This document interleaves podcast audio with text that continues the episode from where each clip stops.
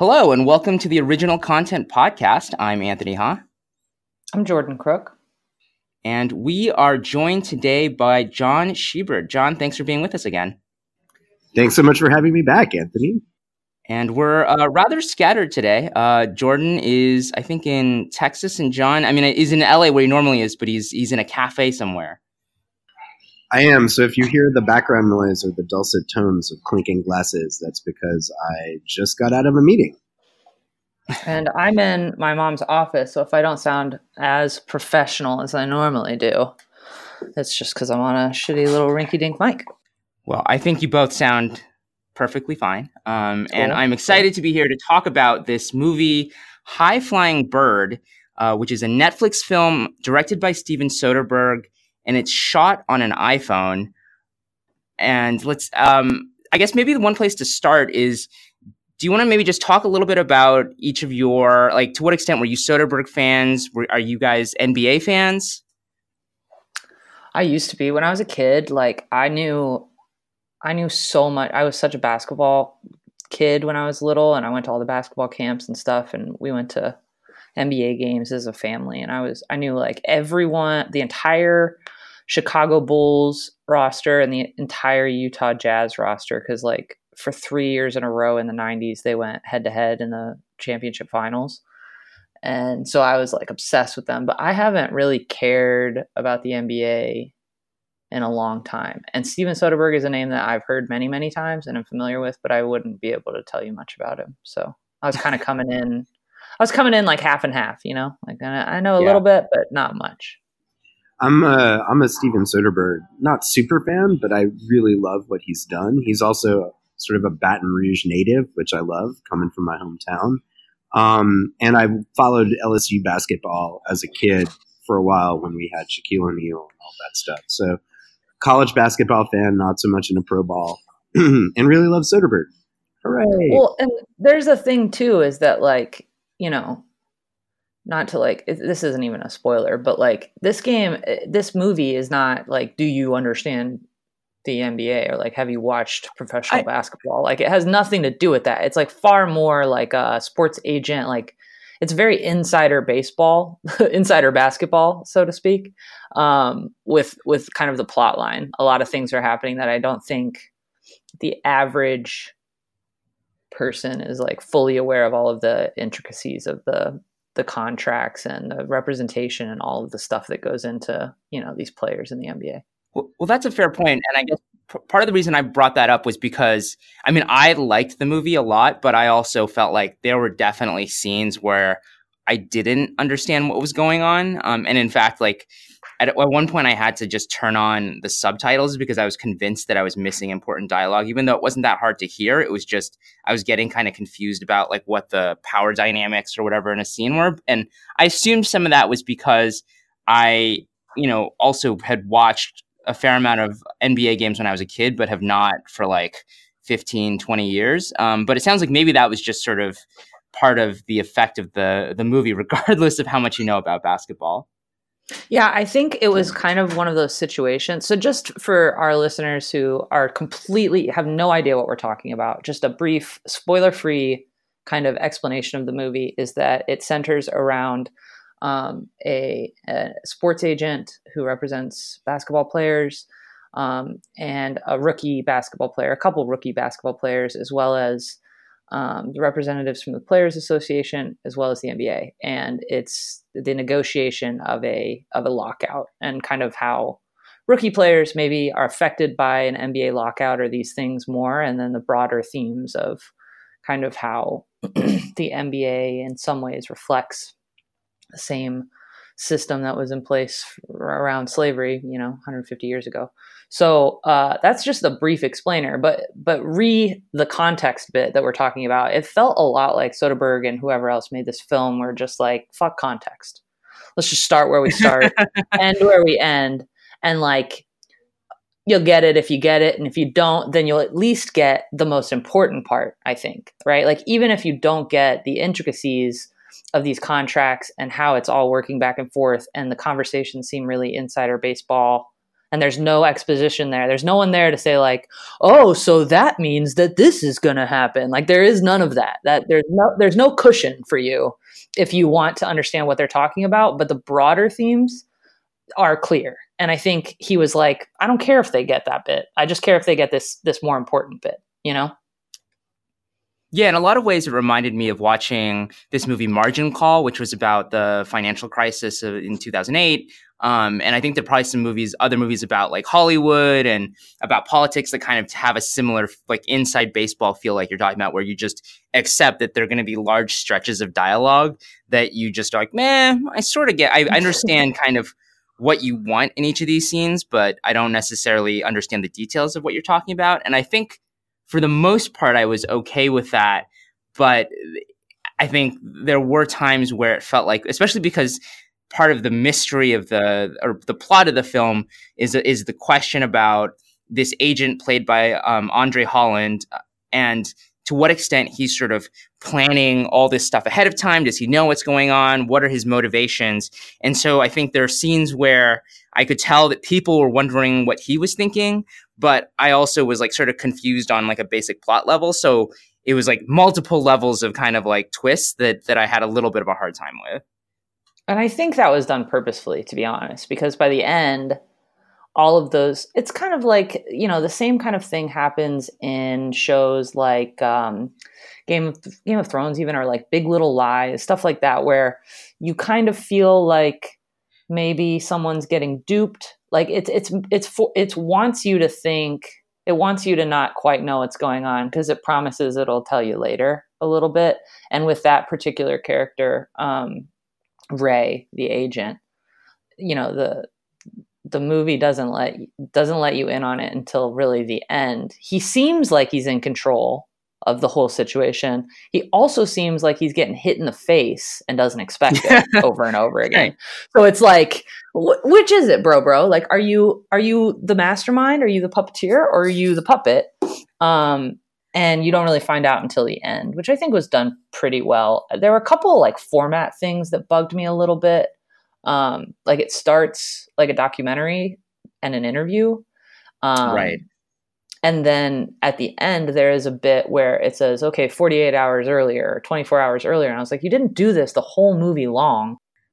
This is a weird little thing to add in the last 15 minutes. Do you know what I mean? Of being like, oh, now we're going to go back in time. Let's start that over. You know, it's like, wait, we, we weren't using this mechanism before and now we are. So there were a couple things like that that kind of bugged me and I didn't know how necessary they were, but um overall, I liked it. And it's also worth noting, guys, that I watched this on my phone, on my iPhone. Oh wow, okay. Um, that, it was shot I mean, on the iPhone.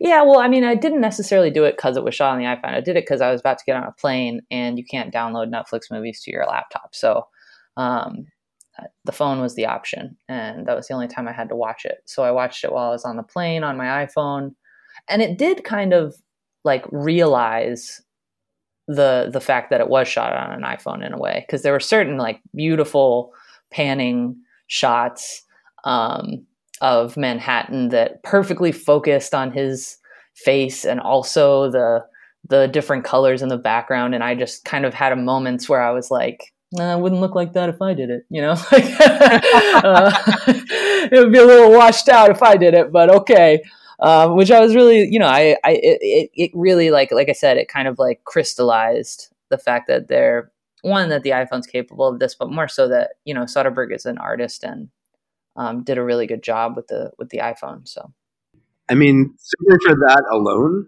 it's it's worth seeing the movie to see what kind of of of things, technical marvels like Soderbergh can wring out of shooting on an iPhone. It didn't seem limited at all. It it was beautifully shot, and I mean it it it, it looked really gorgeous actually, um, which was surprising. And I, you know, I, I mean, some of that is him setting it up as as sort of a chamber piece, right, where everything is happening. Most of the action is happening in rooms and confined spaces where you don't really in cars where and and, and it's very dialogue heavy so it's not like you're putting that much uh, stress on the the iPhone's technical ability to move around and capture um, capture action or like big sweeping sequences. It's not going to do like a David Lean kind of thing. uh, but but it worked really really well, really well. I was super impressed.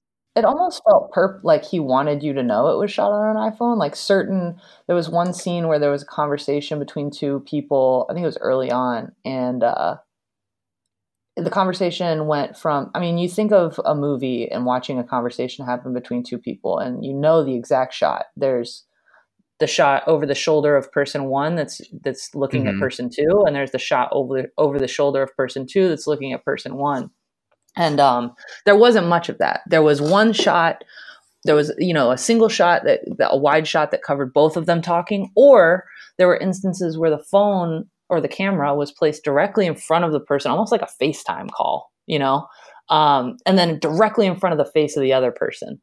And they were weird little techniques that you don't often see that I think were slightly Soderbergh being like, "Yep, iPhone, iPhone kids, this is on an iPhone. Don't forget." You know, like it felt purposeful. Like, don't forget this part, guys there was also this sort of weird kind of like fisheye effect sometimes when I think he was mm-hmm. kind of trying to do like a person in the foreground and then sort of either panning or just capturing sort of a a, a lot in the background. It, it wouldn't sort of I, it's sort of hard to describe, but it's the way it looks doesn't look the way you it would with a sort of traditionally shot um, film, and so I was aware of it. But I agree that like for the most part, I was you know if I had not um, if I had not known that it was shot on an iPhone, I probably would have said, "Oh, like they must have done some weird filming techniques, a couple things that don't, um, you know, that that that don't look like a normal film." But I would never have guessed that it was shot on a phone. Like I like there in my mind when when you say that, it, I think of this very kind of like grainy handheld look and this doesn't look like that at all it, it's it, it looks like i mean like it's you know relatively small and and john like you were saying kind of character and dialogue driven as opposed to action driven f- film but it's still like really beautiful and and i think jordan the scenes that you're talking about i think also like the fact that they don't look like traditional scenes just gives them this kind of slightly unsettling feeling which i think also contributes to what i was talking about earlier where i'm kind of um you know just kind of being like what is happening here? I feel like there's like a subtext and tension and all this stuff and, and i'm not getting all it of it but I'm, like, I'm into to it. confusion. Yeah yeah it absolutely like contributes to the the the moments where you're feeling most lost in the dialogue like you don't understand what at all they're talking about are the moments where he gets even weirder with the camera. And you're like wait now i definitely don't know what's going on you know? Like it was um i think that definitely like amplified some of that fuck the context bit you know? Um but I do I agree with you and to what John said there was no heavy action in it and there was one scene where it looks like they're about to play some basketball and I thought oh wow we're going to see we're actually going to see people play basketball in this movie about basketball. I'm so excited. And then it just cuts to the next scene and I was like well, Jesus come on. Well I, yeah no I'm sorry. I was just going to say that um it, it it you know he is an amazing Soderbergh as a director, is an amazing student of film, and this isn't sort of necessarily uh, germane to what we're talking about, but it's it's pretty awesome. I and I encourage everyone if they haven't seen it to check out the black and white uh, version of uh, Raiders of the Lost Ark that Soderbergh like uh, did for his own website, Extension Seven Six Five it's um it's set to the soundtrack of uh of the Facebook movie, uh, and and, and it's it's really it's incredible. It's like it's an amazing thing to see, and you he sort of by decontextualizing it focuses on the framing that that Spielberg does in in Raiders of the Lost Ark, and he's like, I have studied that movie over and over and over again. Um, and and it's an incredible little piece of cinema that just shows you what a student of movie making like Soderbergh is himself. Um, and there are so many like little interesting conscious choices that he made, like not showing basketball in the movie. And I think part of that it was due to the restrictions that the iPhone placed on things. Like it's really hard to shoot like action sequence like that, I would imagine, with an iPhone. But it's also like getting back to, to the thematic significance of the movie, like uh, he's talking about the game above the game, right? Which is all of the machinations and dealing and money making that goes into to the the sport itself. Um, and there were lots of really amazing sort of uh, nods that he gives to to the problematic nature of of how athletes are treated in sport, um, and specifically as it relates to sort of race in America. Hi, Randall. That's me. I'm I'm gonna be, go quiet now. Well, you, I think you brought it back um, to the, uh, I think what we were talking about in terms of um, the treatment, like you said, like the, the, the, the film, like how the film talks about um, athletes almost as, as labor, which I mean, he's also talked about in some of the interviews ar- around the film. And, um, and Jordan, I mean, earlier you were talking about like sort of that comparison with with slavery, which we should say is something that is actually made in the film. It's not something. yeah, I should... didn't say that. I, that's something that is that is directly addressed in the film. So I'm not just saying right. that the NBA is a is a reflection of slavery from my own heart. Although the movie did enlighten me a bit um, on right. that bit. So what? But what one thing I thought was interesting about the movie was because it it it doesn't because it t- it focuses on a fairly narrow slice of time and is mostly focused on this agent, although we see a bit of the players' lives as well, is that it feels like a little bit removed and a little bit intellectual in the sense of like you you have a lot of people talking about exploitation as opposed to necessarily seeing it illustrated. And and so i mean it's not that i like didn't like that or, or felt like it fell flat. But in terms of having a sort of visceral, because I think just li- reading some of the reviews afterwards and people talking about this film as as like a labor film, as a film about exploitation, it felt like, oh, I, I agree that that's what it's about, but it, it didn't completely hit me in that way because it was so many scenes of people talking about it as opposed to uh, living it, I guess. Yeah. I mean, did you did that did it feel like this like real I think like did either of you feel like it came across as this very like sharply political movie? No, I think that like what was interesting about it and what was good about it is that like it's almost like through that whole through all of the missing context because I think you you start the movie and you see it opens it opens actually on a on a documentary style interview and then it goes into a conversation between an agent and a rookie basketball player in the NBA.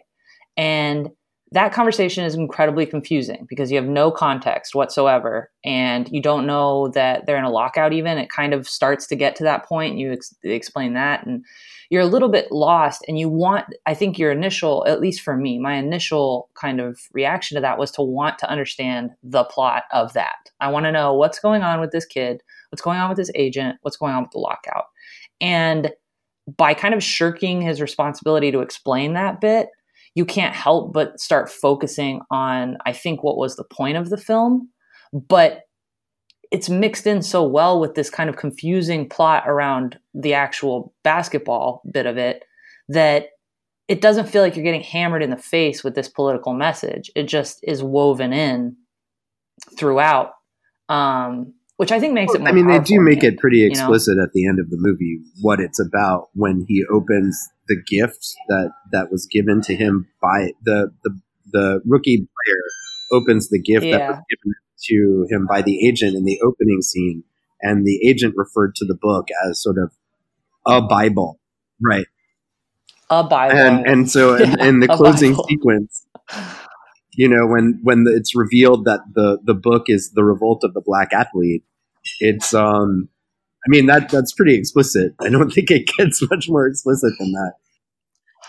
I guess what I'm saying is that the whole movie didn't center around like people talking about it was it was woven in in a way that didn't feel like that was the whole that was the whole movie. Do you know what I mean? Like I was still always intrigued by whether or not Eric was going to beat um what what was the other basketball player's name and you know, whether or not Ray would keep his job and whether or not, you know, was the agency going to go under? Is the lockdown going to end? I was still asking myself those questions throughout the movie as opposed to just focusing solely on this this overarching theme. And yes, it hit it home at the end, but it didn't feel like the movie was all about politics necessarily. So I, I do want to get a little bit more into that ending. Um, so we should, I think probably if you're listening and you haven't seen the movie already, you've probably figured out that we're kind of getting into spoilers territory. So let's just say officially we are now moving into spoiler territory. Um, I don't think we've given away anything big yet, but now that's sort of uh, free reign. You know, um, people can we can talk about whatever we want. So stop listening if you don't want to get spoiled for the movie. Um, but Doesn't yeah, I, I feel that, like the kind of movie you can spoil. Really, to be honest, Um, like even if I told you the whole plot of the movie, I still feel like it would be worth watching. I think You it might I mean? been actually Like- better for me. But I think part of it was because I uh, the reason I say that is, and this goes back to also what you were talking about with the, you know, the jump back in time, um, where it's like 48 hours ago, 24 hours ago, is I think in some ways it felt like it was in some like in some ways mirroring kind of the the structure of a movie like Ocean's Eleven, where you've got these very smart heroes, protagonists who are kind of one step ahead of everyone else. And then at the end, you see the twist is how far ahead of everyone else they were and how smart the plan was.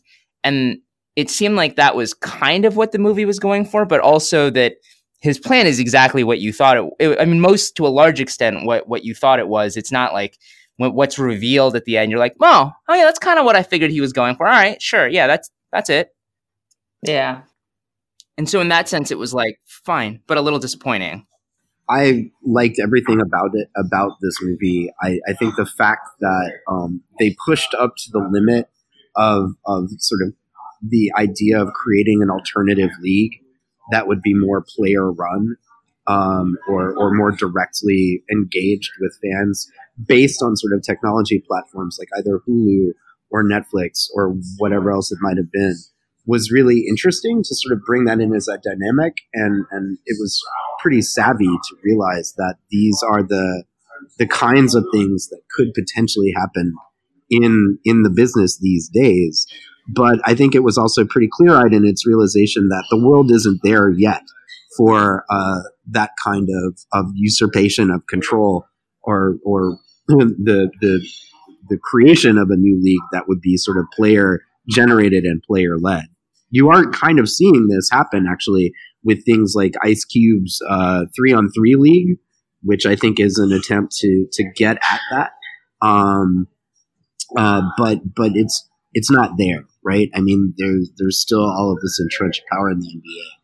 There were so many things that this movie touched on that were interesting that I kind of want to bring up as well because it's it's not just about the power dynamics of, of owners and, and players in the NBA, but it's also about like sexuality to a large degree, um, and the ways that athletes are, are forced to sort of perform a, um, um, uh, as as a character rather than as their real selves. Um, in in that the backstory with the agent and his cousin, who was his first client, and and how that discussion about whether or not Mhm. to for for his client, this basketball player, to come out as gay, um, was an interesting, uh, interesting sort of nuance to things. But I almost wonder if they gave it short shrift, right? If they they they sort of threw that in there because they're trying to throw all of these issues that are wrapped up in sport and and sort of notions of masculinity and political agency and identity, but they didn't get all the way there with a couple of those themes. yeah. I was trying to figure out whether or not because they never. Uh, correct me if I'm wrong, but they never explained how his cousin died. That is what I remember too. Is that they? It's sort of you know he he did die, and that there was sort of a, some tension around his sexuality, but but you don't really know a lot of the details. it's kind of implied maybe that it could have been suicide, but they never really um, confirmed that, right? Did Yep, you guys get yep. that same vibe? That was my feeling. Um, and I, I, I somewhat agree with you, John, but I also disagree with you. Like it felt like they brought that in and almost purposefully didn't continue on that thread so as to weave it into the picture of what what they really wanted to end on which was the idea that owners in a very real sense do own these players you know not just you know there, there was one interview kind of bit like documentary style interview bit where the guy said you know you're never off the clock. You're never off the clock. That's what was was the hardest thing for me to learn is that even if i'm not in the building even if i'm not in a team meeting even if i'm not in the locker room or on the court i'm still working um, and i still have to watch you know who i'm with what i say you know how i act. Um, and I don't know to what extent, you know, I follow a couple basketball players, Steph Curry and some of the folks that I've interviewed and stuff. I, I follow them on Instagram and see some personal stuff. You know, there's pictures of them with their kids and stuff like that. Um, and I'm curious to what extent, like, you know, that how how how legit all that is. It feels like it is. You know, um, that down to what they say and do on social media is all kind of not necessarily approved beforehand, but it has consequences with their quote unquote, you know, team owners. Um, and that's interesting. That's something that I don't think is paid attention to a lot, you know? I think another aspect of that that they try to nod towards in the movie is also this sort of distinction between the sort of the star players who I think feel more of the pressure, but also like have, you know, a lot more money, a, back, a, a bigger microphone. Yeah. yeah. Versus like if you're even a high profile rookie, which is what the the movie is focusing on, um, you don't have that experience, you don't have that star power, you don't have the, the money saved up, and and and yet you have to deal with a lot of the same pressures. Yeah, yeah, I thought that was an interesting bit too, because like I I think you kind of think of they also painted I think what is a very realistic picture of a rookie, um, which is probably true in any sport, to be honest. Of you know, we think that you get signed to the NBA and oh, now you have ten million dollars, or you know, you get picked up. It, the same thing with with aspiring artists, right? You got picked up by a music label. Okay, well now you're a billionaire, and like I don't think it is as binary as that. I think it's very much you know some of these rookies.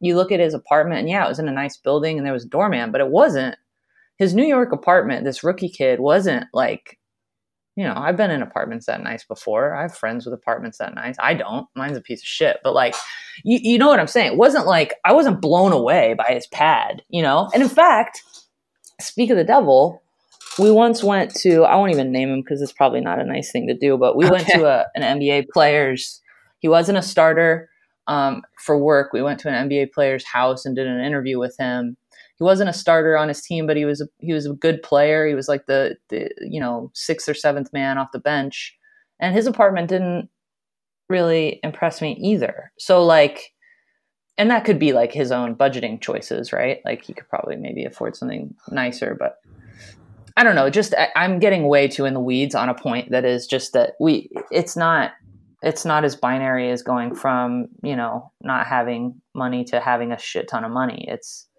it's a little bit more complicated than that. And it shed a little bit of light on how many people these players have to pay out just to just to be able to do it, you know.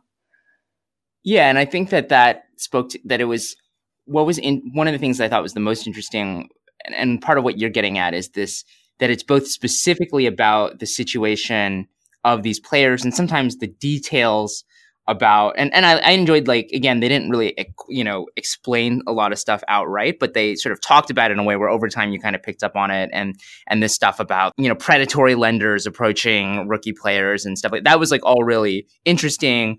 Um, but also I think that the the movie was trying to make this broader point too of this uh, or not even a point but just to like draw parallels and say that um, you know that like you were saying like there's it's not just about basketball players. It's about this sort of class of people who are you know successful and high profile and famous but are still in a lot of ways being exploited. Um and and you know yeah that, that that i think that's that's essentially what the movie's about. Yeah it's like but like we've seen that that kind of story is played out a bunch of times i think especially like in mainstream media. You talk about uh like what about like there are a bunch of those Britney Spears stories, right? How like she was exploited by her manager and like drugged and it was part of why she had, you know, the meltdown that she did was that she was being exploited by all the people who were supposed to protect her. Or like Lindsay Lohan. And you know, we see these things happen. Um, but I think this one was more interesting in that it pulled it it did pull race into the into the conversation and it made it a much more felt um, what's the word I'm trying to use? Like it, it, it was much more powerful telling of that story. Like for some reason, it's really hard for me, even knowing that she went through horrible things. It's harder for me to feel a whole lot of empathy for people like Britney Spears and Lindsay Lohan. Whereas, like, I do feel a lot more empathy for some of these pro athletes now, um, based on this movie. You know? Yeah. Um, I, I, think one other thing I just wanted to touch on really quickly before we wrap up is also, um, I just think that Andre, I mean, the cast in general is kind of amazing. And there's definitely some people where like it feels like they show up for one scene and you're like, uh, huh, weird. I don't, that's awesome that you're in this movie. I'm not really sure why, but that's cool. Like, yeah, Al MacLachlan, Zachary Quinto, and, Zachary uh, Quinto. Um, yeah, and the guy who plays, um, Mckayla. Uh, Mckayla, who what, what, the the guy who plays the um the NBA guy, and he is in Sex and the City. I know he's in a bunch of other things that oh, people oh, care about a lot more yeah, than yeah, Sex and the City, but yeah, yeah, yeah, yeah, yeah, Twin Peaks and like Dune and stuff. But I know him from Sex and the City, um, and I was like, holy shit, it's you, you know. And of course, you're playing a dick. You always do. But um, yeah, I, I loved I loved the cast. I thought it was so well cast, actually. Yeah, through and through, like every single character. You know. Yeah. Oh, and, and Zazie Beetz, who's amazing and everything. Um, but particularly Did Andre she play Holland. the mom? Oh, Zazie, no, she's the assistant. Oh yeah, yeah, she was great. Who played the mom? I thought the mom of the NBA player was really great too. Yeah. And the guy who owned the gym. That was an interesting piece of it too. That it wasn't just about the NBA owners kind of having ownership over these players or exploiting these players. It was also about the difference between um, like the players that come from the hood and the players that come from you know uh, like a higher socioeconomic status or whatever as well as their competition with one another and you know um, i don't know i thought that mom was so interesting I liked her a lot. she was in control of everything, man. right, and that whole speech she gives, which is about like, oh, I'm not one of those moms who like exploits her son, and the son is just like paying for all this nice stuff for his mama, and then like you're like, ah, it, it, and then you're kind of like, is are you not? Is that I'm, I'm really not? Okay, there's like you are questions. yeah. yeah, yeah, totally. I liked it. I like the movie. It's not a two. It's not a watch twice movie, in my opinion, but it's definitely worth a single watch. Especially like if you're kind of in a mellow, thoughtful mood. You know, it's not going to like crave the adventurous itch or the sci-fi itch or even the, the sports itch, but it'll it, it will definitely satisfy like uh if you want to just be no, it's a great it's a great movie, and it's a great movie, especially especially I think in the context of uh, the Colin Kaepernick decision that just came down, um, and the settlement and everything that's been going on around him, and and sort of uh, the the rights and abilities of players to speak out. There is another discussion that this is sort of triggering on too, which is the um, the injury that happened to this uh, phenomenal Duke freshman whose shoe exploded while he was in the middle of playing a game. It was supposed to be like the biggest game of the year. That wasn't um, a matchup for. It was a Duke UNC game, right? And at the very start of the game, he is trying to make a play, and his shoe explodes, and he injures himself. And he was going to be an NBA first round pick, probably the top of the draft, if um, he's not injured. And apparently he's not, which is great. But it just shows that there there are these sort of steps to becoming a professional athlete in America that seem unfair to the players and where the only people that reap the benefits of it are the system. Yeah, I'm definitely glad I saw it. I, I wouldn't necessarily go as far as saying it's a great movie, but I definitely think it's a good movie. Um, I think as I was sort of alluding to earlier, I, I did have a little bit of a feeling that it was trying to like touch on so many different things that I didn't necessarily feel like it could do all of them justice or or be completely dramatically satisfying. But I'm really glad I saw it. I'm really glad uh, Netflix released it because I also think, and and again, Soderbergh has sort of said this. This is not necessarily a movie that would have gotten a big release from a traditional studio. Um, so I'm also just yeah, everyone should definitely go check it out if you if you haven't already. Uh, are there any final thoughts? I'm good. Sounds good. Well, as always, I will remind our listeners that if they enjoy this podcast, you can subscribe or leave us a review in Apple Podcasts or any other podcast app. John and Jordan, have a great weekend and thank you very much. Thank you guys.